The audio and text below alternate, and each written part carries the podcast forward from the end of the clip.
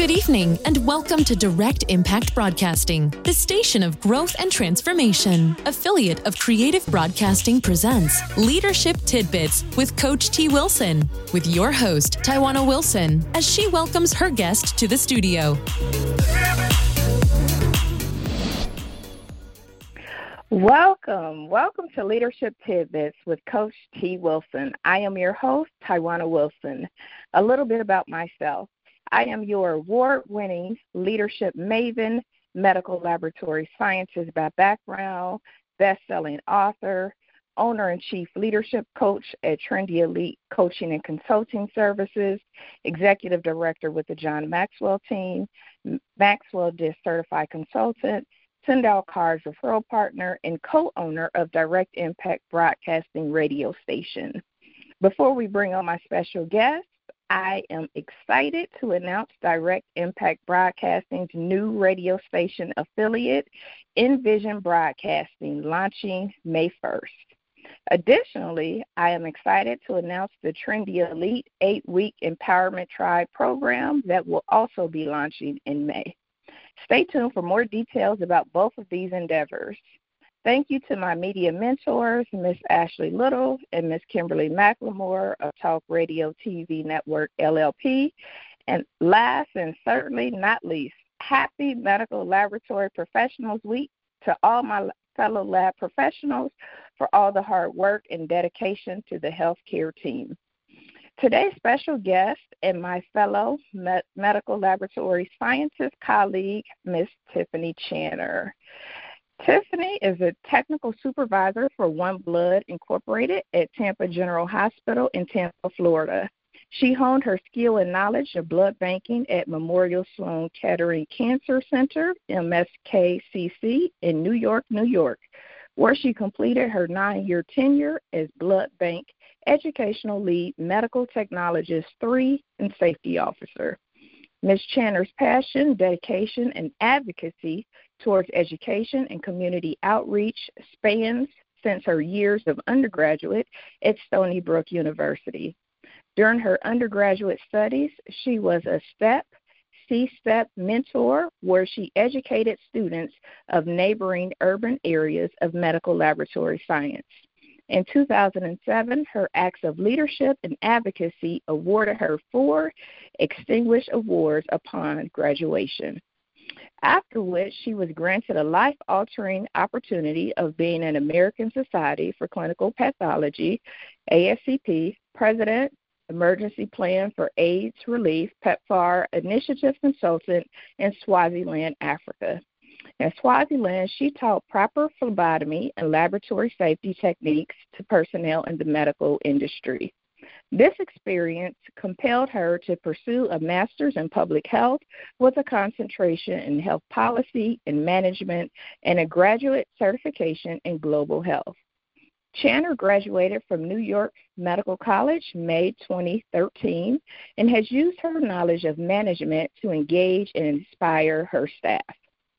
Upon return from Swaziland, Channer was employed by the prestigious, prestigious Memorial Sloan Kettering Cancer Center.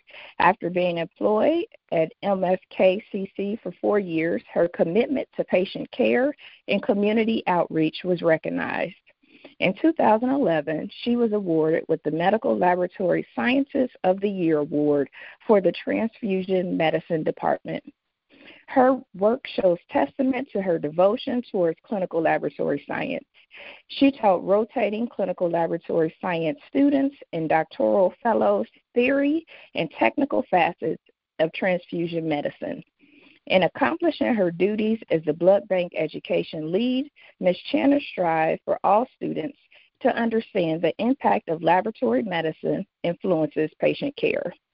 Channer recruits for the clinical laboratory science profession as the American Society for Clinical Pathology chair elect for the Council of Laboratory Professionals, patient champion advisory board member, and career ambassador. She educates, educates informs, and inspires students, seasoned scientists, and individuals within the, within the STEM field of ASCP and its importance to the field.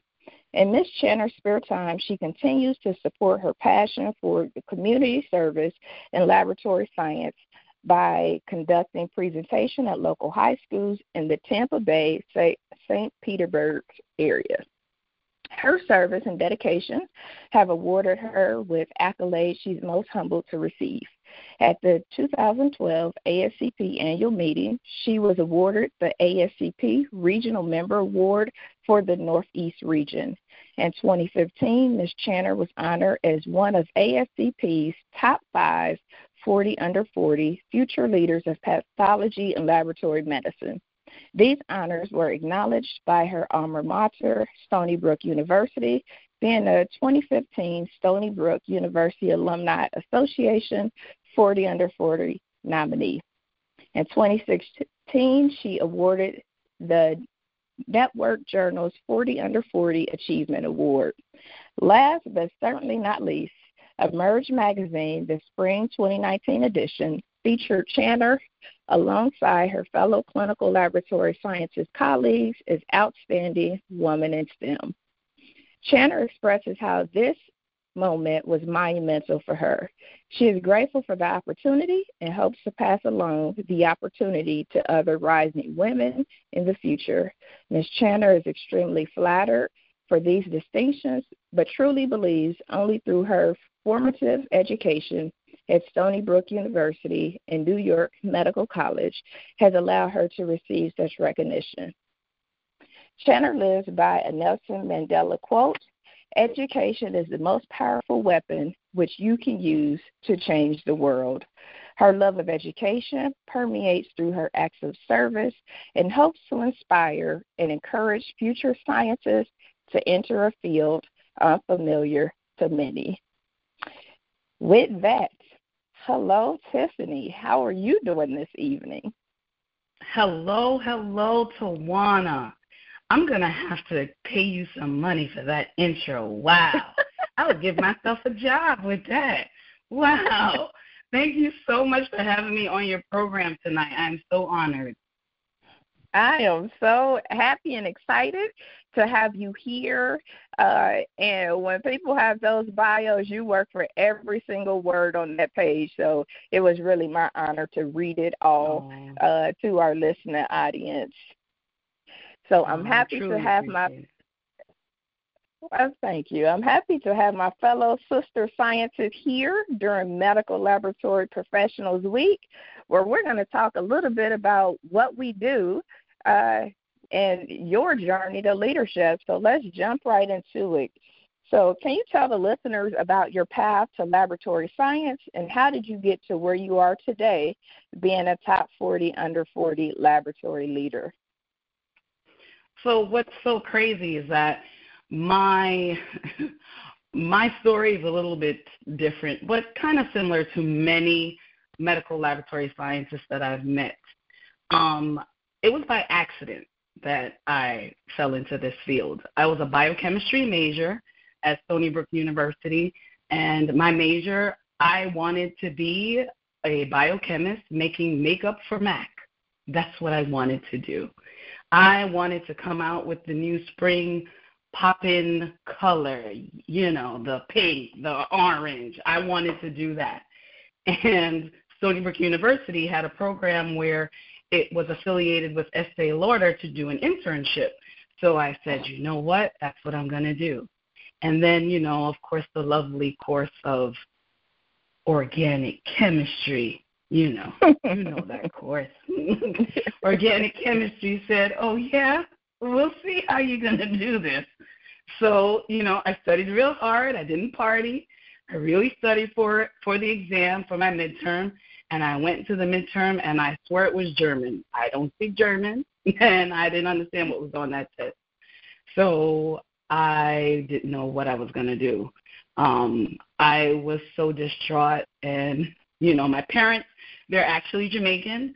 And I was like, what am I going to tell my Jamaican mother? What am I going to tell her that I'm going to drop out of school and become a plumber because this is not going to work? I was just destroyed. I was just destroyed. And um, out of walking from the exam, God so have it that I'm walking through an academic fair on campus and I don't even know it. And it was a professor from the program that saw, I guess she saw the disdain on my face and was like, Are you okay? And I said, No. And I started to bawl. And I told her I took my orgo class and I failed and I don't know what I'm going to do. And she was like, Oh my gosh, what's your major? And I said, Biochemistry. And she said, Well, have you ever heard of clinical laboratory sciences? And I swear to you, in that moment, it's like the tears just dried up. And I was like, You know, you guys write me all the time and I never pay attention. What do you got? And she went into everything about the field and all of the opportunities that's available to you. When you come straight out of school, you can have five jobs if you want. Everybody wants you, you know? And I was like, really? She was like, yeah. And, you know, they're clinical laboratory scientists that work for the NIH. They work for the CDC. And she said CDC. And I was like, what? I want to do that. so I went online. I went to my dorm, went online, and I researched and researched about the field. And I was like, oh my gosh, this is wonderful. She told me about the informational session that they were having and how I should attend. And then, of course, she said, oh, by the way, that organic chemistry class, you got to pass it because it's a prerequisite to get in the program. I said, I'm going to do my best. I'm I'm I'm going to pass it. So I went to the informational session, and they actually had us make a tour, and um, I saw students in the lab, and they were in their white lab coats, and they were streaking petri dishes, and they just looked so professional, and I was like, that could be me. That could be me.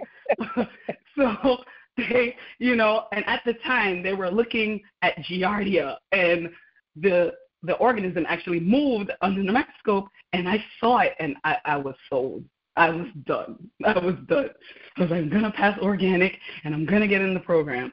And once you set your mind to something, trust me, it will happen. So I got into the program, and um, I swear to you, my life just changed. It changed.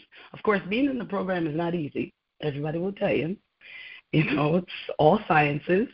They were two long years of my life, but I learned so much, and I'm very, very grateful for it. And um, after I graduated Stony Brook, I, I had the opportunity to go to Memorial Sloan Kettering.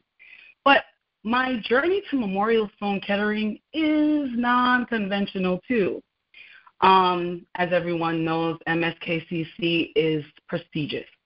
You know, you say, "Oh, I worked at Memorial Sloan," and the looks on everybody's face is like, "Ooh, wow!" Don't get me wrong, the place does deserve that prestige. you know, um, I, I, it's like home for me. Um, but it was during my, it was during my spring break. I was laying in my bed and I was like, you know what, Tiffany, you're about to graduate in four months. All your fellow students they're going to be a competition. You're sitting here in bed in your spring break. You don't have any money to go to Cancun. So what are you doing to set yourself up for four months? And I said, that's a good question, right? So I said, you know what? I'm going to pound the pavement. So I went into, I went on my computer, had resume paper, printed out a resume, made up a resume, printed it out, put on some professional clothes, and I just went down to New York City and went to about three or four hospitals that day. And I was very bold.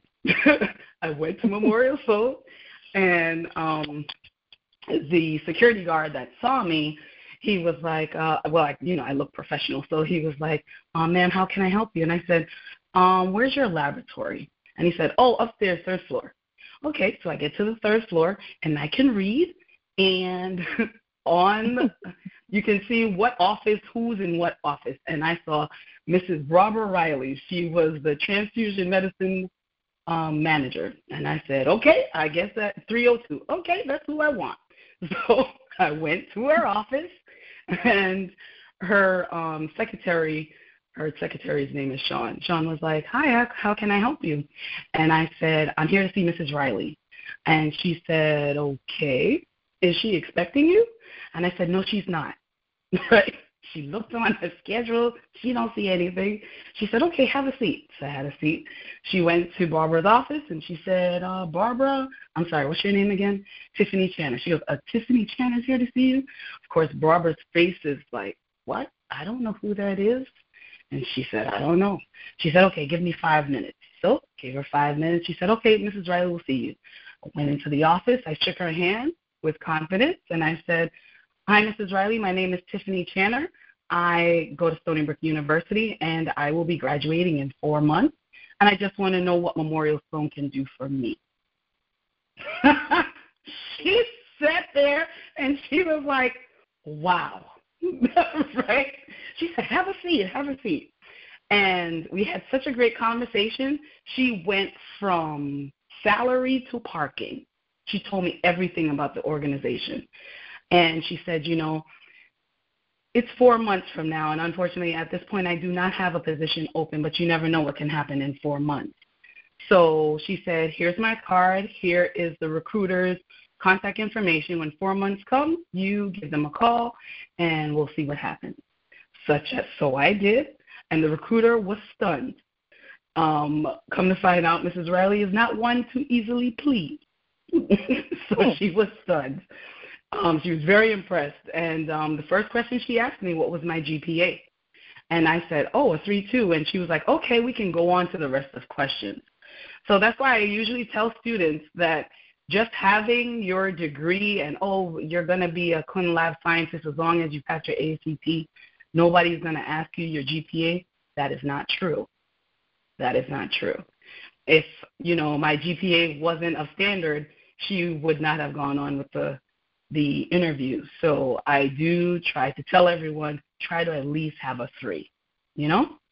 Right. So, yeah, so after that, you know, I came in for an interview and I got the job. But at that time, I had told my, I told Barbara Riley and I said, you know, I'm actually going to go to Africa for two weeks with ACP. And she was like, oh, wow, yeah, tell me how that is. You know, she was very supportive and um, it's very important to have a mentor. And she she was really that for me at that point. Um, but it started at Stony Brook with my mentor Kathleen Finnegan. Um, through her, I mean, that's how I got the opportunity to go to Africa. So wow. you know, yeah, yeah, mentors are important that what you shared is so powerful. I just have to recap just on that because uh, one of my uh, media mentors, uh, Miss Ashley Little, she's always saying, "Shoot your shot, shoot your shot," yeah. and that's exactly what you did. It was like, I'm getting ready to mm-hmm. graduate. I'm going to go out here and find me a job. I'm going to go out here and knock on every door until they mm-hmm. let me in and that's and that's kind of what my uh what Cedric Lafleur uh he's a former med tech he was on last week and that's one of the mm-hmm. things that he was saying you know you can either live life or you wait around and see what happens and you just kind of mm-hmm. went out there and and you know and said hey here's my resume I'm graduating in four months what do you have and if half yep. the students went out like that and were bold about getting a job or really uh, forward about trying to move their career, they would be a lot better off. I see a lot of students that come into to the job being a hiring manager mm-hmm. that don't even mm-hmm. know how what skills they bring. So, listening so audience is a lab is a laboratory or otherwise. Mm-hmm. Just take mm-hmm. that in how Tiffany went out and found that opportunity and she made it happen. They didn't even have an opening, but they created an opening for her. So sometimes you have to bring your own seat to the table. Mhm. Mhm. So Most definitely. And you know what was crazy was in our in well it wasn't even an interview. It was just a conversation with Mrs. Riley. She said to me, you know, she looked at me. She goes, "I'm going to be very frank with you. This went well." I'll never forget. He said, This went well, but this could have gone real left. right? And I said, I understand that. I understand that. And I appreciate you taking time out to have this conversation with me. Um, however, me staying at home in the Bronx, just, you know, doing nothing, maybe studying, watching television, just wasting away, I wouldn't have known. So I tell people, you won't know unless you try. Right. I said, and that's what I said to her. I said, I wouldn't have known unless I tried. So if you told me no, okay, you told me no. Such is life. But I can say that, you know what? I tried. Right. And if you don't try, the answer is always no. No.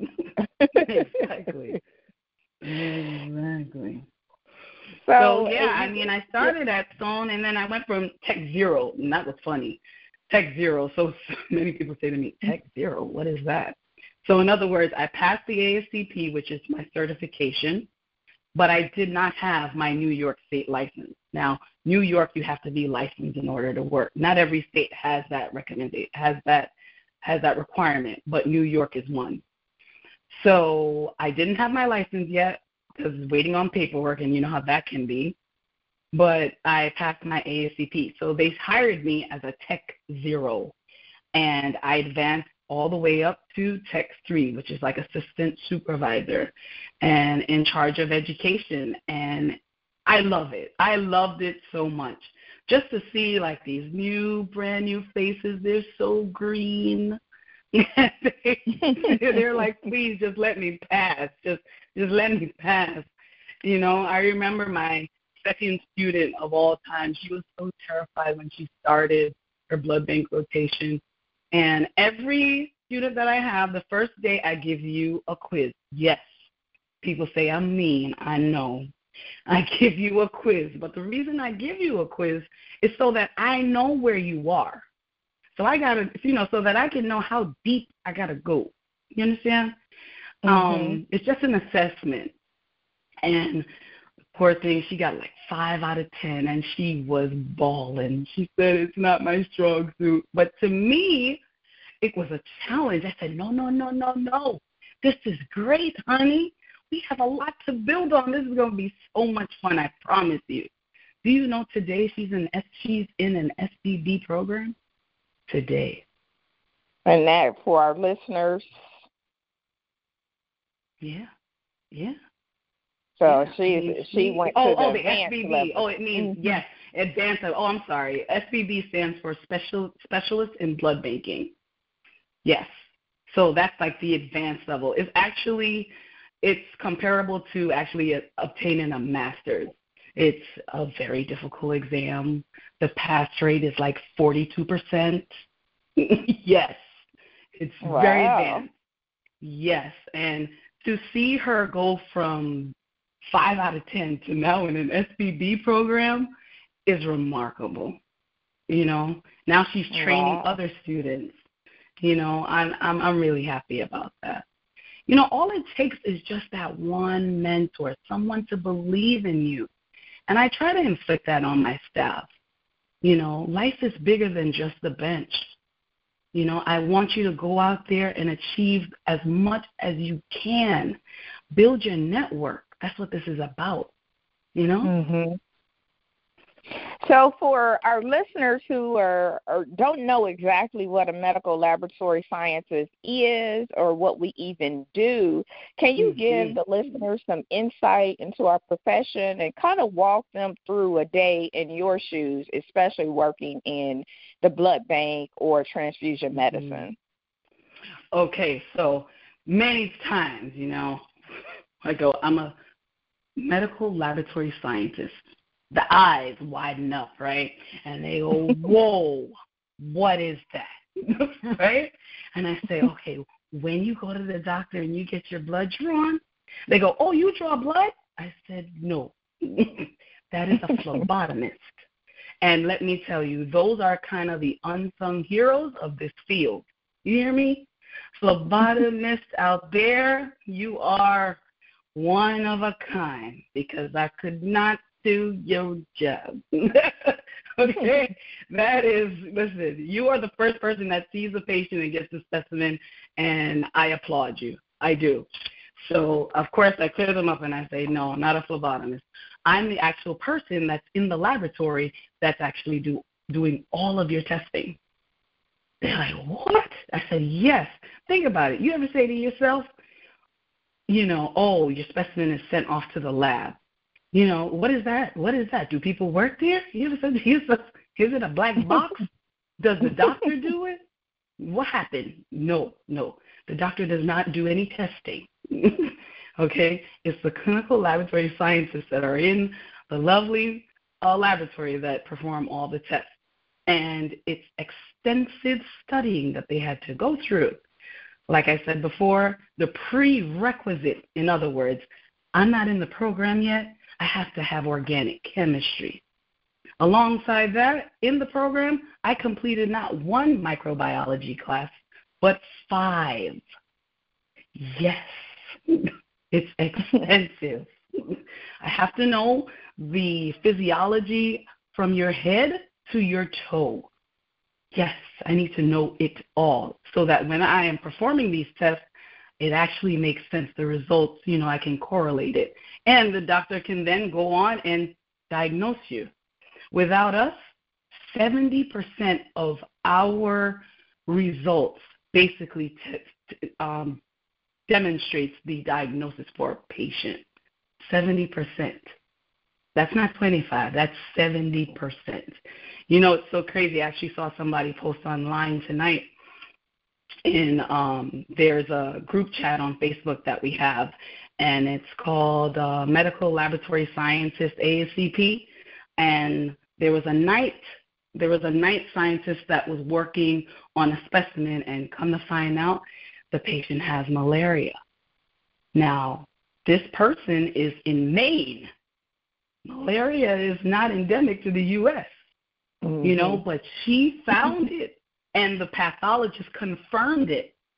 You know, in our world, that is so big because it could have been easily missed by anyone, but she saw it. You know, so she should be commended for for for finding that most definitely. And of course, everybody in the group was just giving her praise. You know, and um, I, I love the camaraderie in in that sense.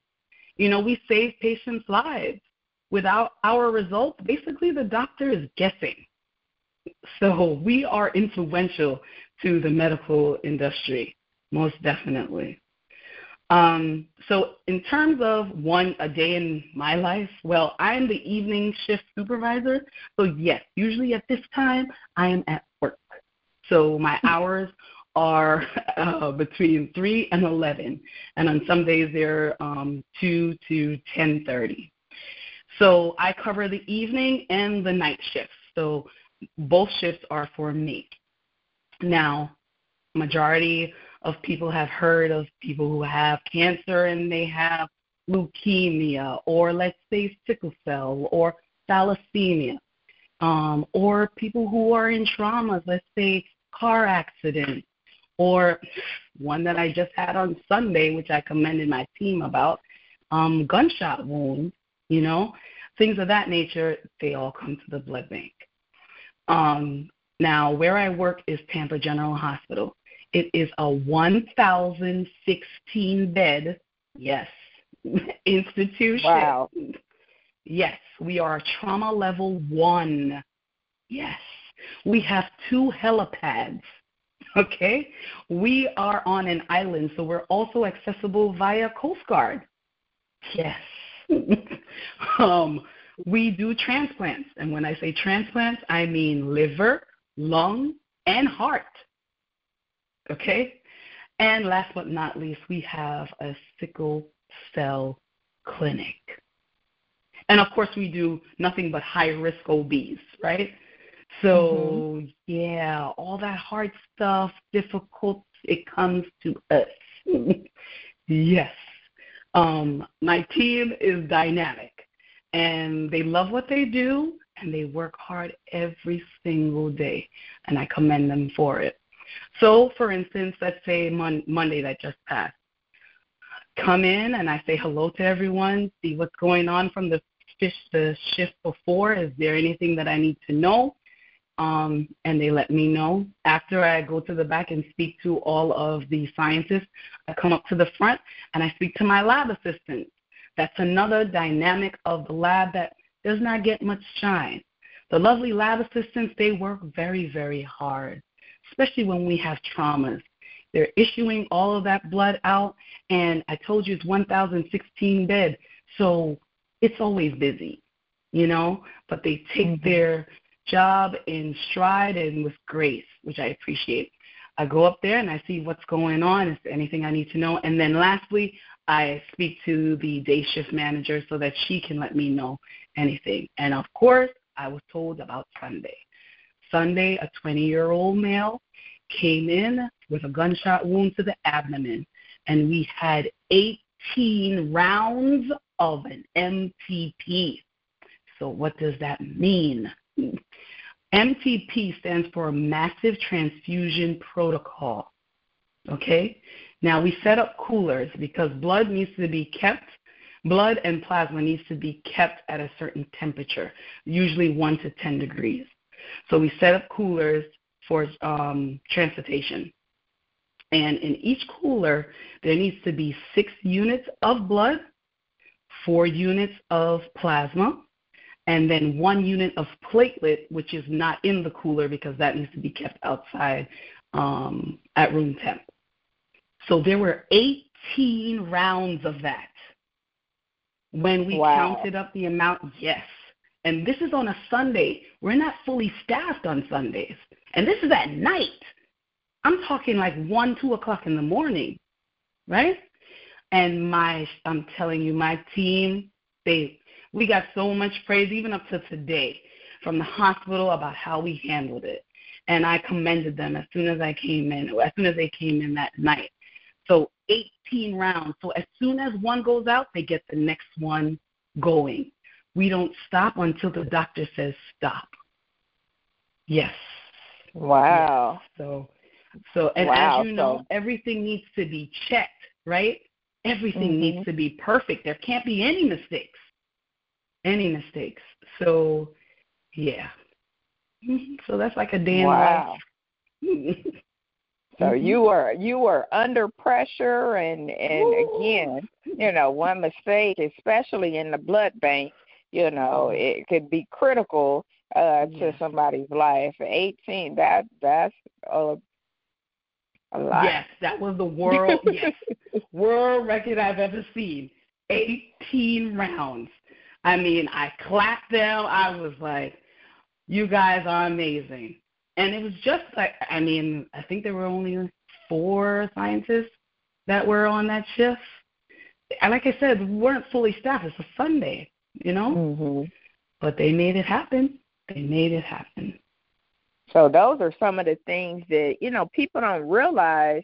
You know, when they come mm-hmm. to the mm-hmm. hospital, especially during those traumas, during those high risk OB and and yeah. mom, you know, needs blood. They don't realize yeah. how tirelessly the lab is working and has fast and have to keep that mm-hmm. quality there to make sure that lives are saved. Because on a Sunday, 18 mm-hmm. rounds of, of blood products and you got limited staffing, you know that tech was tired and all they could think about at the end of the day was saving this 20 year old, yeah. uh, this 20 year old. So that that's yeah. pretty powerful. So so those of you who yeah. know lab people realize that even though you don't see us, we are trying to make mm-hmm. sure we uh, keep you healthy uh, from the lab perspective and, and, and save your life.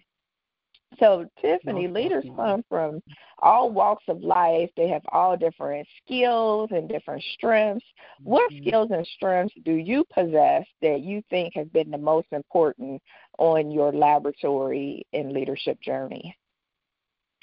So, you know, when I started my position at Tampa General, I said to myself, you know what? I always said that I was not going to be the predictable leader. I was going to be totally different than my predecessors. And that is not to say that my predecessors were bad, not at all. I just thought, I just think of management in a different light. So upon me going into this position, I made sure to have a one on one with every single staff member that I'm responsible for. So they know my story and I know their story. And after that, I also asked them some questions. I asked them, So, what is truly getting on your nerves here? what would you like to change? That gives me insight as to what's really going on behind the scenes, right?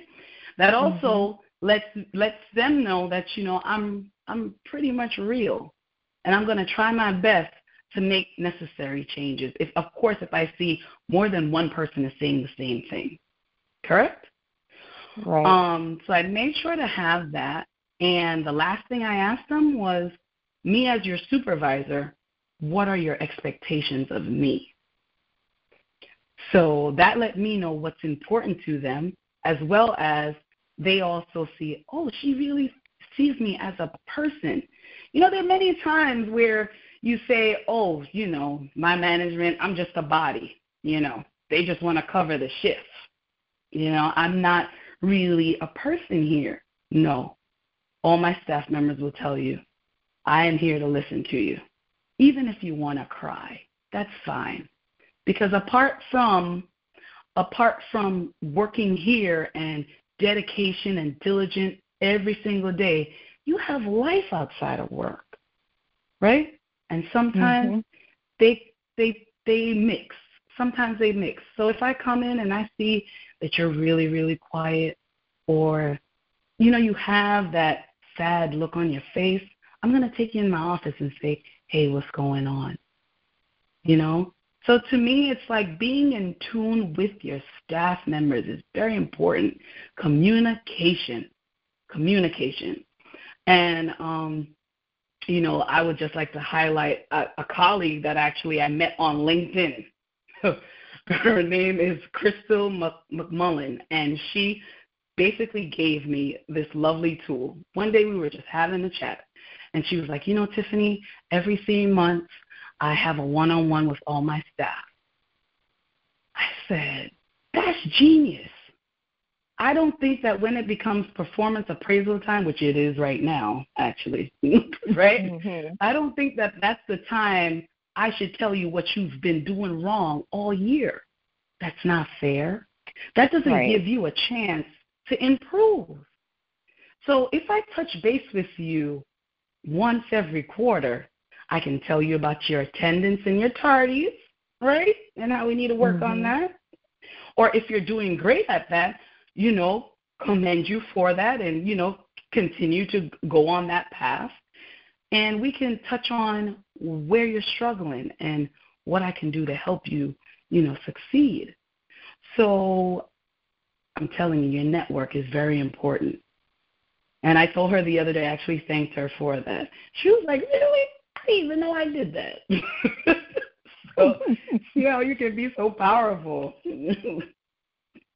awesome. That that is very wise. I, I do those check ins as well because you really do get a feel of what your mm-hmm. uh, team is doing. They don't care how much you know until they know how much you no. care, and that's a yes. fact. Yeah, I like that. Yes, mm, I need to write that down. I like that. You can mm-hmm. just give me credit the first time, and then you can use it as your own going forward. mm-hmm. Can you share with the listeners about your experience serving as a global consultant with ASCP in Swaziland, Africa, teaching phlebotomy and lab safety techniques to the personnel? Oh yes, that that was life changing. Um, got the opportunity, like I said, with Kathleen Finnegan to go out to Swaziland, and it was 18 hours. Yes, I was going to the other side of the world. It was July, and of course, it was hot, sweltering hot in New York City. And when we got to Swaziland, it was their spring. So they were wearing um, hats and sweaters. For us, it was like 60 degrees. It was perfect. you know, it was perfect. And they were complaining that it's cold, it's cold, it's winter. So that in its own was like totally different. But um the experience, I'm telling you, it was by God again. You know, Kathleen knew that I wanted to work for the CDC. So there was this internship, I think it still exists, and it's called the Emerging Infectious Disease, and it's through the CDC and the American Public Health Laboratories. It's a training program for two years. And I signed up for it and I got a an interview and they flew me out to Atlanta and put me in a hotel and I touched the CDC land. You hear me? I mean, I did the interview and I don't think I did bad on the interview to be honest. I don't think I'm bad at interviewing, but I didn't get the position. When I tell you I was distraught. Oh, I cried so bad. Of course my mom was like, "It's okay. It's okay." Maybe it's a good thing. Why the one daughter that I have wants to go save the world? It's okay. Just stay here. so, so, but I was distraught, and you know, I told Kathleen, I was like, you know, I didn't get it, and I was crying, of course. And she goes, "Well, Tiff, you never know. When one door closes, another one opens." She always goes actually to Africa, to different countries through the PEPFAR initiative with ASCP. And she said, Well, Tiffany, maybe you can come to Africa with me. I said, What? Oh my gosh, give me all the vaccines. I'm ready. Let's go. She said, Hold on. Let me call ASCP and see if it's okay. So she called them and they gave her the green light. And I went for all my vaccines. Now, this is all in a month. I'm interviewing for a job right? Mm-hmm. I'm getting all my vaccines and I'm studying for my ASCP certification all in one month. And then she said to me, "Oh yeah, by the way, Tiffany, um, when are you taking your ASCP?" And I said, "July 28th, 2007." Right? And she said, "Okay, great, because we fly out the 29th." Did you hear me? oh my goodness. What? And then she goes, You know you got to pass, right? I was like, Kathy, are you sure I can do it? And she was like, Stop it. I believe in you. I would not put this pressure on you if I didn't believe in you. You're going to pass. That I know. And that was it. I kid you not. That you have to have someone who believes in you. And that's what she did. And I, I'm telling you, I call her my mother up to this day, I actually saw her last week in Miami at a leadership forum. And, you know, I mean, I love this woman so much. I owe her so much. So went down to Swaziland and I taught phlebotomy and um, laboratory techniques, safety. And of course, as you know, I just said, you know, God bless the phlebotomist, right? So I wasn't a stellar student, okay? I wasn't a stellar student when it came onto phlebotomy, but I knew the basics. And at the time, the reason that it was so pertinent for us to go out there was because in 2007, with a population of like 1 million, Swaziland's HIV prevalence rate was about 26%. And we're talking wow. adult ages between 15 and 49 years of age. That's high. So that's telling me that people who were in these seminars that we had, a lot of them were HIV positive. So then we did some research and found out that at that time they were like recapping needles. This is 2007. Still recapping needles? And if anyone knows, that is such a no no you know, now if you get your blood drawn, as soon as they're done, they just throw it in the biohazard, right? There's no recapping, no needles, nothing like that. So luckily we were down there with BD, and BD, they were able to show them new vacuum and new equipment that's out here that all you have to do is just hit the needle on a hard surface and then throw it in the the biohazard sharps container. And it was like a new day. And through that, we also met with the Minister of Health, and policy was changed. So when I saw that, I said to myself, that's what I need to go get my master's in public health. Nothing changes without policy. Any laboratorian will tell you what do we live by? Policy and procedures. Okay? That's what we live by. Okay? Is it in the SOP?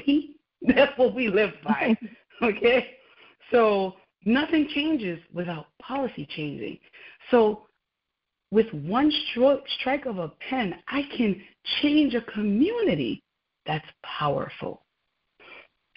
So um, that's what led me to do it. But um, my experience, I'm telling you, so at the time, you know, I was younger, and a lot of students that were in the class, they looked at me, and I'll never forget one gentleman. He came up to me. He goes, "My sister, I'm so happy that you're here with us. Oh my gosh, my sister, you're so young, right?" Excuse me.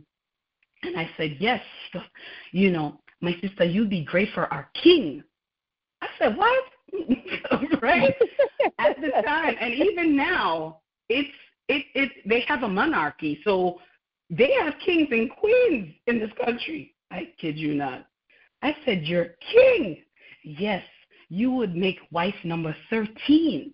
I said, What? he said, But you have one problem. I said, What's my problem? He said, Your neck is too short. I said, What? yes, he likes women with long necks. So you see women in the villages with rings around their necks to lengthen their neck. I kid you not. I kid you not. But um, yes, it was like a culture shock, but it was great. I enjoyed it thoroughly. I remember we went and toured the hospital, and I actually saw someone in real life with elephantitis. Can you imagine? So the way a person gets this is through a mosquito bite. But the mosquito is actually infected with that was infected by a parasitic worm, and then that is then transferred to the person. So it's like the person has a leg that is four to five times bigger than their normal size leg. It looks like serious swelling. And I remember the individual, the patient outside the hospital, and I looked at Kathleen, and Kathleen looked at me, like, wow. Wow. So, you know, I tell people, listen, the things that you complain about here in the United States of America, they are minuscule. you hear me? minuscule. You know, are we perfect here in the U.S.? No, we're not. However, I've been outside the country, and I'm telling you, we have it pretty good. We do. We have a lot to be we're we have a lot to be thankful for. That is awesome. Uh, being able to go over to Africa and and be able to change the lives of those scientists so that they can continue to fight uh, is mm-hmm. pretty outstanding. So, what's next for you, Tiffany? What's next for you personally and professionally? Well, you know, I was so blessed to be engaged. Yes. Woo-hoo. Congratulations. Yes, put a ring on it. Yes. December 1st, I got engaged, you know, and I'm so, so happy. So we're moving on with that. And, you know, I'd like to have children. So personally, you know, that's what we're striving for. But professionally, I've been in the field almost 12 years, and I need to get my specialist in blood banking, that certification that I spoke about earlier. So mm-hmm. that's the other thing that I need to get to. I need to get that under my belt. And um, I mean, I'd love to be a director or a manager of a lab one day, and I'm putting it out there in the atmosphere that it's going to happen. They say write the vision, make it plain. So if you put it That's out into right. the atmosphere and, and do the work, it will happen for you. You are you are a go getter. So I'm I'm you sure know that. Uh, that that you will that you will will get there. So Tiffany, how can our listeners stay connected with you and support you in your efforts? Well, I am on Facebook. You can just look at go uh, search my name, Tiffany Channer, and you can reach me that way. I'm also on LinkedIn, and you can find me there as well. And um, I'm always available. There are many people that have actually seen my picture because my picture is actually on ASCP website. It's ascp.org. And um, my picture is under the careers um, banner And I've had many individuals actually reach out to me just because they saw my picture. I'm so serious. and um, I have blossomed a lot of friendships through that way. You know, I called, I, t- I tell them, hey, I do better with a conversation on over the phone. Some I had one individual ask me, "Oh, why did I go for my MPH?" And she is a tech herself, and what what led me to do that? I said, "Hey, here's my number. I'm not going to do all this emailing. Here's my number. Let's have a conversation."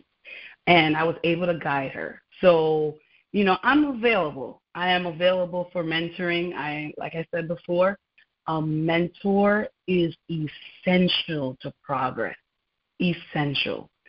So I tell people who want to excel, you have to have mentors. Have to. Well, that is awesome, Tiffany. Of course, we could talk all day and we could. you know i could listen to you all all day and, and you are very true to that you definitely do uh mentoring uh you are definitely uh good with connecting uh, one professional to the next professional, uh, and you are definitely an advocate and a champion for uh, ASCP, which is powerful. Uh, and so I thank you so very much for taking time out of your busy schedule to give me the opportunity to interview you tonight. It was definitely an honor and a pleasure to have you as a guest, to have my fellow sister scientists uh, mm-hmm. on the line with me this evening. So many blessings and continued success to you in your journey in both your personal and professional endeavors. Thank you so much, Tawana. Thank you so so much. And as you know, we will be doing some more of this. This this is just the beginning. This is just the beginning. You are very right. So thank you. So I want to thank you, the listening audience, for tuning in to tonight's show with our special guest, Miss Tiffany Channer, where she shared with us that life is so much bigger than working on the bench. And that can be used as a metaphor for a lot of things. Uh, but from the lab perspective, there's more to what we do than working on the bench take time to know your team uh, and for them to know you. So, as, as leaders, as good leaders, it's very important for us to know our teams. It's very important for us to be accessible. Uh, and mentorship is important. Having a mentor is essential uh, to your life, to your progress. So, a mentor is critical. Have someone who believes in you. Sometimes, when you don't believe in yourself, you need to have that person who's a champion for you, who's rooting for you, who's exposing you to things that you didn't even know was possible. And last but not least, nothing changes without policy. And that's not limited to the lab. You have to think about that in context of the world. Policy changes things. So, if you are interested in being a guest on this show, starting your own radio show, or low cost advertising highlighting your business or events, please email us at dibroadcasting at trendyelitellc.com. And please tune in next week to hear from another amazing leader. Until then, my friends, have a good evening. Thank you, friends, for tuning in to another episode of Leadership Tidbits with Coach T. Wilson, where Taiwana speaks with leaders who share nuggets of wisdom that you can use in your personal and professional life. Follow her on Facebook, Instagram, and Twitter at Coach T. Wilson. Connect on LinkedIn or visit www.coachtwilson.com. And remember, in life, learn as much as you can, appreciate often, and lead fearlessly.